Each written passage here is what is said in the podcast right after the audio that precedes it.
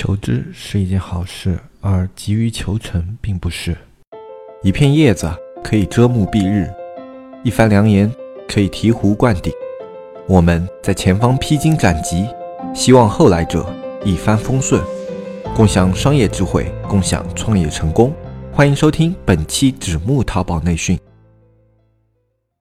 大家好，欢迎收听本期不客观、不严肃、不理性的大型娱乐经验淘宝分享节目，我是你们的老朋友黑泽。今天这一期呢，我们来讲一下这个新版正义参谋。其实我本来并没有这么快的想来讲这个东西，但是大家最近对这个东西需求的呃一个渴求程度真的特别的高啊！而且另外一个呢，就是我们恰好也自己在研究这一块的东西，也在外面刚好在看这一块地方的素材，那我们就自己一边在学习的过过程中，一边给大家做一。些我们现在已经吸收转化的一些东西，来给大家在新版生意参谋这方面做一个大致的介绍。就我们这一期节目，你听完呢，你对生意参谋会有一个非常全面的了解。然后后面一些很细节的东西，我们会提供一些资源在我们的社区里面。如果你对新版生意参谋在听完这一期节目之后，还有想要继续深入了解的地方的话，可以去我们社区看一下。那在节目正式开始之前，我们还是先来抽出上一期的中奖听众。上一期的中奖听众，第一位是听友 ID Darkness Night。啊，一如既往，我的英文不是特别的好，那我也不知道这个英文有没有念对。如果你觉得我这个发音跟你的 ID 匹配得上的话，你就去找小安联系一下，领取你的奖品。啊，Darkness Night。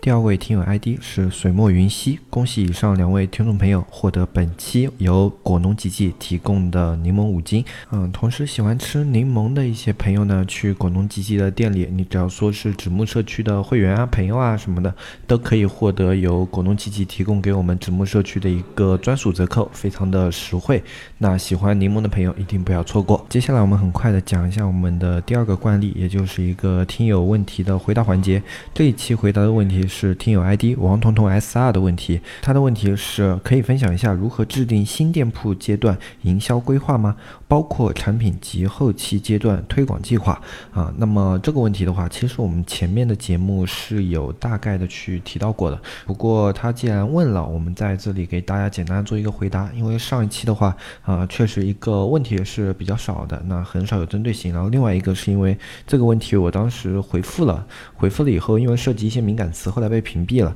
那么这边的话，我就拿在节目里面说一下。那节目里面可以有一些敏感词，也可以说一下嘛。其实新店的一个计划，我们前面节目有提到过啊。新店计划其实最主要的是这么几点，一点是不要为了计划去计划，这是。我们前面在讲这一期的时候就特别强调的一点，如果你单纯是为了制定一个计划去做计划的话，这个计划往往是没有参考性的。在做计划之前，要先全方位综合的参考自己现有的资源、现有的实力、现有的人员各个方面这些点，然后你根据你们以前去操作下来的那一些啊数据的表现，去确定你现在想要制定的这个计划是否有执行力，或者说有可行性。当然啊，这只是针对一些实干性的。企业来说的，如果你是一些那种，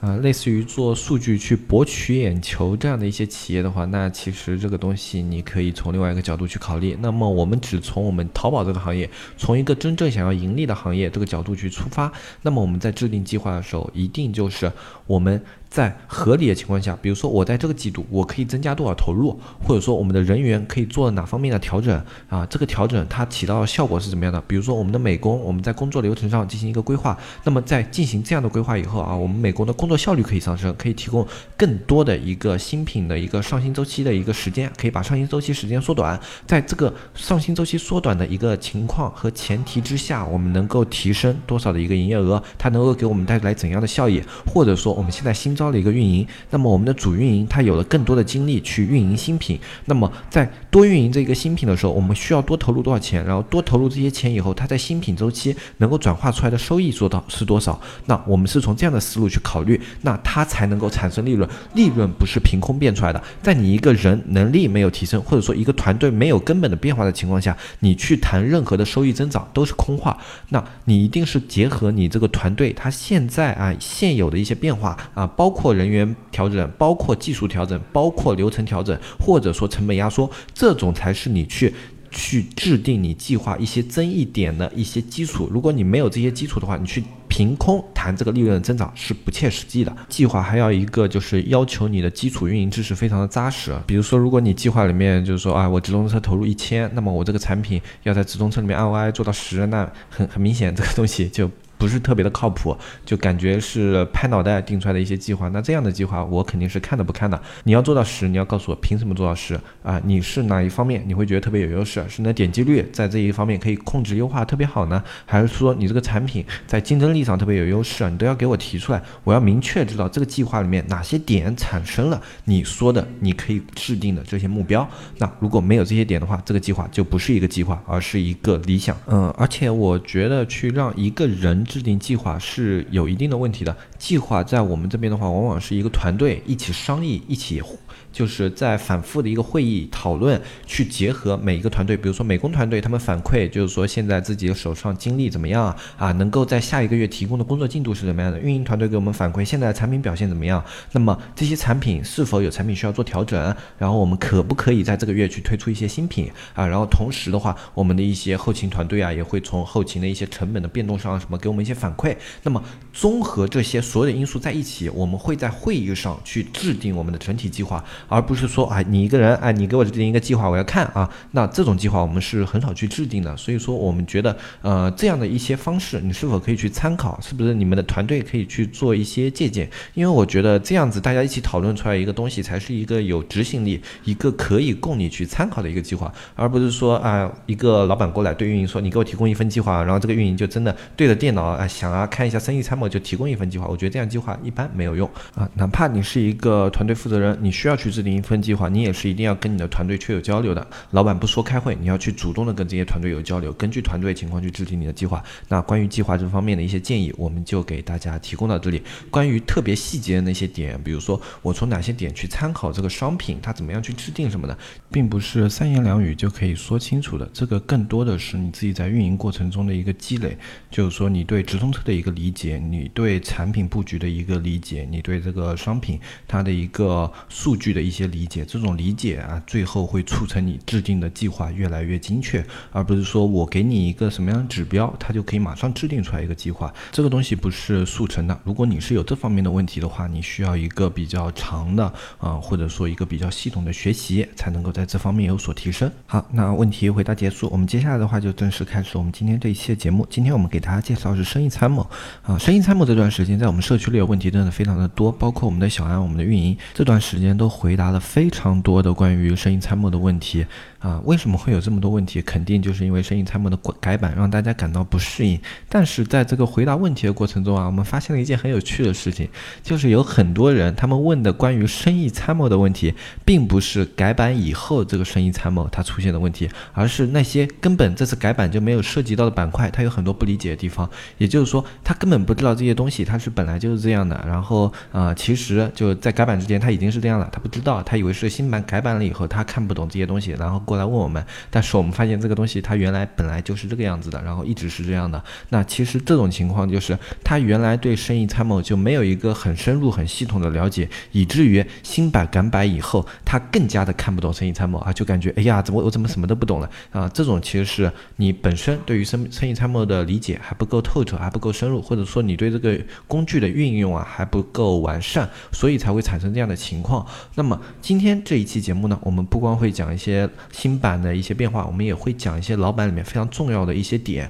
啊。我们会用生意参谋去做哪些东西？还有新版生意参谋最大的变化在哪里？那么生意参谋这个东西，我们先来讲一个最基础的点，它对于我们的作用是什么？生意参谋对我们的作用就是让我们的运营进行数据化。我们如果在没有生意参谋的一个基础上，我们去做运营的话，我们需要自己手手把手，就是说亲自去提取非常多的数据，然后来做一个数据基础，在这些数据基础上去做运营。那么生意参谋最大的作用就是免去我们这些工作。比如说你详情页的一个进入率、跳失率这些东西，生意参谋都可以很清楚的帮你给统计下来。也就是说，你一个新品它的表现是怎么样的，生意参谋可以很清楚的用数据反馈给你，而不用你自己去做一个 Excel 表格，然后每天去记录今天这个商品进入了多少访客，然后这些访客流失了多少，成交额啊是怎么样的，你不用一天一天去啊去做一个统计，生意参谋里面会很直观的帮你这个产品进行一个数据的分析啊，一个数据的归纳分析。然后在这些归纳分析之后，你就可以通过生意参谋它的这些数据，再去制定自己的一个运营思路啊。这对我们来说是一个非常便利的过程。你不要看这个过程在生意参谋这个软件里面体现起来是微不足道，可能只是几个啊百分比数值，或者说是几个这种流程图，看起来很简单，但是它对我们的工作效率提升并不是一点半点。可以这样说，如果没有生意参谋这样的工具，你至少需要多花两个运营这样的量来给你提供。一个数据运算和整合这样的一个工作啊，也就是说，生意参谋它就算是免费版，都给你节省了一个半人这样的一个人力成本。所以说，这个东西真的是非常的好用。希望大家在运营的过程中，一定要把这个工具善加利用起来啊，不要让它荒废在那里。既然淘宝给我们提供了这样的东西，趁它免费，赶紧多用用。对于淘宝来说，你就不知道它什么时候就想要去收费了，就好像你根本不知道淘宝什么时候就会把生意参谋给涨价涨上去了啊。这一次涨价。可以说给我们敲响了一个警钟，一翻直接翻了两倍多那个高级版的啊，就连一个初级版都直接涨了三百多块啊，相对来说这个涨价的幅度还是特别的高的。在节目里面，因为时间的关系，我们不可能把生意参谋每一个板块这样一条一条给大家细节的去做一个解释分析。那么我们给大家大概的讲一下，你怎么样能够高效的运用一个生意参谋。首先一点，生意参谋里面最有效的两个板块，商品和流量这两块，大家一定要去在没有事情的时候多琢磨一下，就一个是流量的构成，它会给你提供你这个店铺的一个流量入店以及流量走势的情况，你可以很清晰的知道现在店铺里面效益最高的是哪一块词哪一个产品，然后你可以通过这些产品现在的表现去制定你的运营的一个侧重点啊，包括或另外一个就是商品，商品里面的话，它可以给你很细节的体现出你每一个商品现在它的一个转化率啊、点击率啊，以及它的一个浏览深度啊这些数据。就算是免费版的，都可以很清晰的体现出来。有的人说，我看到这么多数据，我根本不知道怎么去分析，怎么去做理解。其实很简单，我们可以简单的拿一块东西来做个例子嘛。我们就拿商品大块里面的一个叫访客路径来做一个比方。这个访客路径是很多人都不会去看的一个数据。它给你提提供了什么样的一个结构呢？它会告诉你，你这个店铺里面的访客多少通过首页来，多少通过商品详情进入，然后多少通过啊什么啊其他渠道。然后进入到你的这个店铺，它会有一个访客路径，然后包括它从哪一个点进店，流失了哪个方向，最后从哪个点出店，都可以在访客路径里面比较好的体现出来。这里面的话，我们往往在所有店里都能看到的一个点就是，商品详情永远是最大的访客路径来源。那我们从这个点就可以很简单的分析出一个事事情，就是说入店的最大部分的客户流量来源于啊你直接进店那些客户，比如说搜索，比如说直通车，他们都直接进入到商品页面。这个页的，然后它再从商品页进行一个跳转啊，进行一个呃刺激的访问啊，然后再进行一个浏览路径，然后第二多的很多有的会是首页，然后有的会是购物车，那这样的一个数据可以给我们提供一个怎么样的思路呢？你对页面的侧重点啊，我们。百分之八十，或者说百分之八十五，或者说百分之九十都是商品详情页进来的，他们也只看了商品详情页，然后就跳转到另外一个商品，跳转到另外一个商品，很少会往其他页面去跳转。在这种情况下，我们想要让客户最大的留存，我们首先要优化的是哪里的页面？一定是商品详情页以及这个商品详情页下面的一些关联板块，这才是你流量展示最大的一些版面。这是不是一个很简单的道理？只要你的脑子稍微过一下，都会发现这个逻辑非常通顺。但是很多人在去找美工作页面，或者说让自己的美工作页面以及外包给外面的美工作页面的时候，他们会很侧重一个点，首页。哎，这个时候我们就可以发现这个逻辑存在了一个问题。我最大的一个流量来源，并不是我在美工上最侧重的那一个运营点，或者说我在美工上最侧重的那一个制作点。这其实是一个很有问题的思路，但是却非常非常非常的常见。大家可以自我检讨一下，就是说你有没有在去新店开设阶段的时候，特别纠结于首页，甚至说特别纠结于 PC 端的首页？为什么我说甚至说特别纠结于 PC 端的首页？PC 端的首页，你可以去分析一下它的流量结构，真正会去 PC 端首页的人估计百分之一都不到。现在有你的手机端首页，可能还会有那么百分之十、百分之二十的人会去访问，但是你的 PC 端首页真的就是百分之一都不到。现在占比就是这么低。对于大部分的店铺而言啊，一些特特殊的店铺可能不是这样的一个数据结构，但也不会差的特别多。你的一个首页肯定不是你的一个首要的一个运营侧重点啊，甚至说你的首页根本就不会有人看啊。但是有的人就是要做首页，就是要把首页做得好看，甚至把 PC 端的首页做。好看，这个首页呢，最后看的人可能一个月下来十来二十个人都没有啊，它的效益是非常非常低的。但是做一个首页的价格是什么呢？我们可以对比一下吧，就是说现在去做一个首页价格是非常非常高的，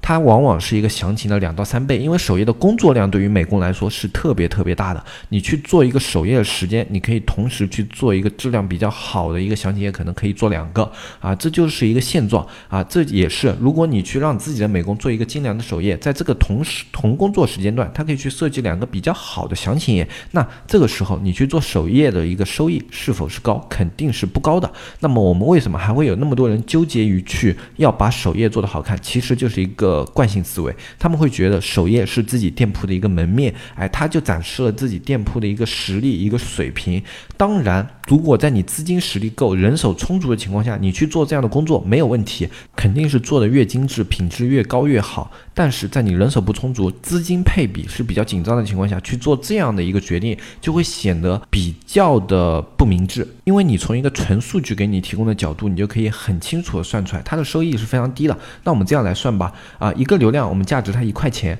对吧？那我们假设现在有一百个流量，那你现在啊，商品页它能够占到百分之八十五的流量，那它的提供的收益是八十五元，对吧？然后你。在首页，它能够提供的，哪怕你 PC 无线全算上去，提供一个百分之十五的一个收益。那现在，呃，我的首页收益是十五元，然后我的详情页收益是八十五元。我在投入的时候，我去做一个好的详情，我的投入可能是，我打个比方啊，啊，可能是八百，然后我去做一个好的首页，投入是三千。那这个时候，你三千比十五的一个收益和。八百比八十五这样一个收益，是不是明显八百比八十五这个收益是要高出很多很多很多？就这样计算的话，它可以高出它原来这个十倍还不止。这就是我们从数据可以得出一些东西。有的人他明明看到了数据，但是他不从这个数据深入的去思考，哎，他只是看完数据，依旧用自己的惯性思维在做自己的店铺、运营自己的店铺、配比自己的资源，那这样就是很有问题的。数据对于你就是根本没有利用率的，那生意参谋就是完完全全的浪费。这样一些微不足道的数据在生意参谋里面有很多很多很多，因为生意参谋的数据划分的非常的细致。如果你去把每一个细致的数据都去做一个自己的思考，都去拿。拿你的店铺里面的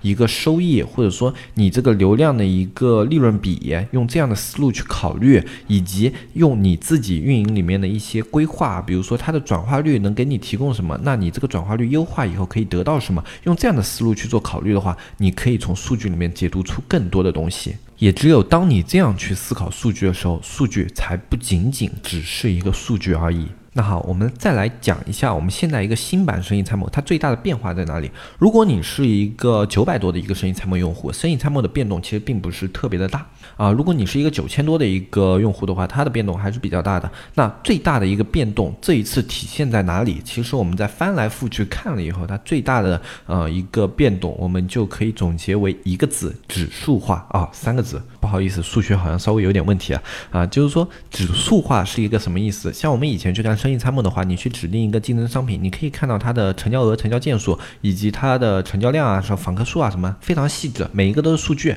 但现在的话，你去看的话，可以看到是交易指数、成交指数、转化指数，是各类各样的指数。以前的话，指数我们很常见的是在搜索词里可以看到，就是说它的点击指数啊，什么什么的啊，就这种指数，它最大的目的是什么呢？指数最大的目的也就等于是加密啊，就是说我不给你看它具体的数值，但是你要知道它哪个高哪个低，哎，它们之间的一个呃对比大概是怎么样的，哎，但是我又不想让你知道具体的值，那我就给它做一个加密，哎，做一个函数算法，它最后就变成了一个加密过的数值文件。那么加密的意义是什么？当然是为了保密。以前的点击指数为什么要保密？因为如果点击指数是透明的话，你去做数据会特别特别的方便，因为你知道他点了多少个人，哎，你可以精确到人，那你就知道你去做多少个点击就可以卡到某个位置，或者说你去做做到某一个，哎，它这个点击量，哎，它最后一个表现是怎么样？你甚至可以通过这些点击人数算出这个词它现在一个总的用户构成是怎么样的？哎，这种都是很好很简单就可以算出来的，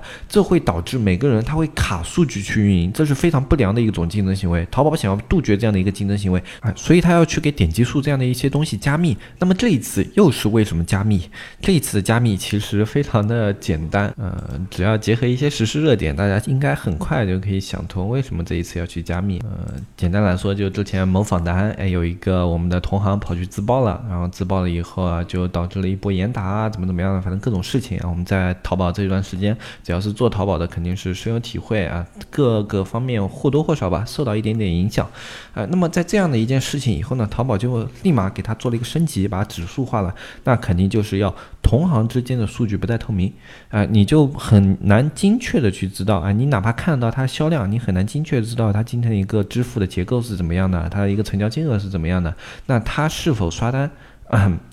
它是否做了数据优化，其实就比较难以判断出来了。这一次的一次更新，其实是等于对商家之间的一个隐私保护。呃，这个东西我觉得也是淘宝比较明智的一个决定，因为如果像这样的事件啊比较多的话，其实对于别人，就是说他们的大店，对于淘宝这个平台的信任度会降低啊，他会考虑是否要在这个平台继续去做下去。因为如果你要自爆的话，最后搞肯定是搞到一些大店啊，一个大店其实对淘宝它的影响还是会有一点的啊。虽然说一两个无所谓，那如果这样的事情层出不穷的话，那最后就会导致非常恶劣的结果。啊，淘宝整个平台都会受到影响。那么，为了这样的一些事情被避免呢，他就给商家之间多加了一个隐私保护。这样的话，大家再去观察数据的时候，就会感觉蒙着一层纱，就好像，哎，我感觉你好像是做了数据优化啊，但是我又不是特别的笃定，也不能从数据上去马上分析出来你确实是做了数据优化了，就有这样的效果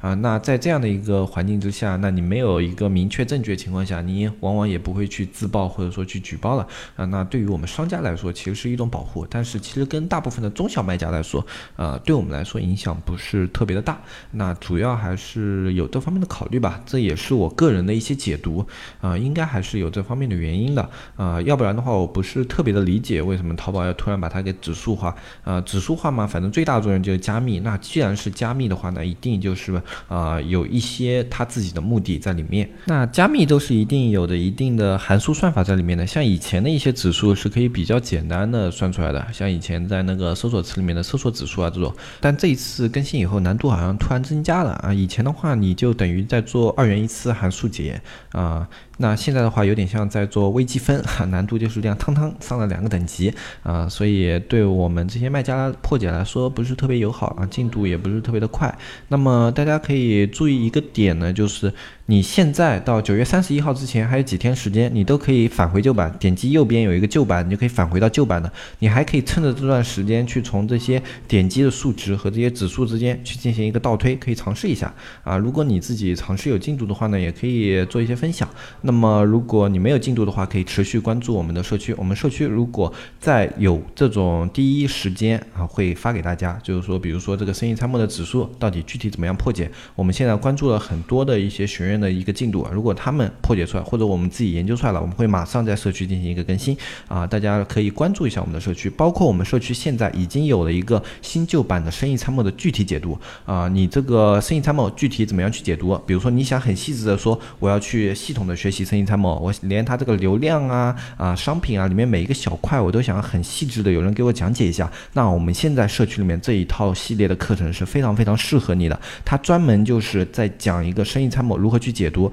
如何运用到你的一个运营的过程中去，以及你如果在生意参谋里面啊，感觉到了一些数据的变化，怎么样去做应对啊？而且它里面还整合了很多的一些小技巧，比如说这些搜索啊，你要怎么样去用这些搜搜索词去做大自己的流流量，怎么样去判断这些搜索词现在的环境，它这个课程里面都有涉猎，都有提到啊。如果你是在这方面特别特别没有经验的话，这一套系列的课程，我相信是可以给你很大的帮助的。这个课程原系列是四级，然后我们社区给它做了一些剪辑和优化，因为这个直播课废话特别多，我们做了一些剪辑优化，然后剪辑优化以后是给它分成了一共十二集，啊，每个集数大概都是半小时左右，看起来还是会比较的轻松的，啊，压力不是特别的大。他原来这个课程真的看得我们自己都有点累，啊，我们的运营在剪辑过程中也非常的辛苦，因为他原来是两个半小时一集的，然后我们现在给他这样做了一个剪辑压缩以后，留下的都是啊比较精华的部分，这部分如果再剪的话，会影响他这个课程的一个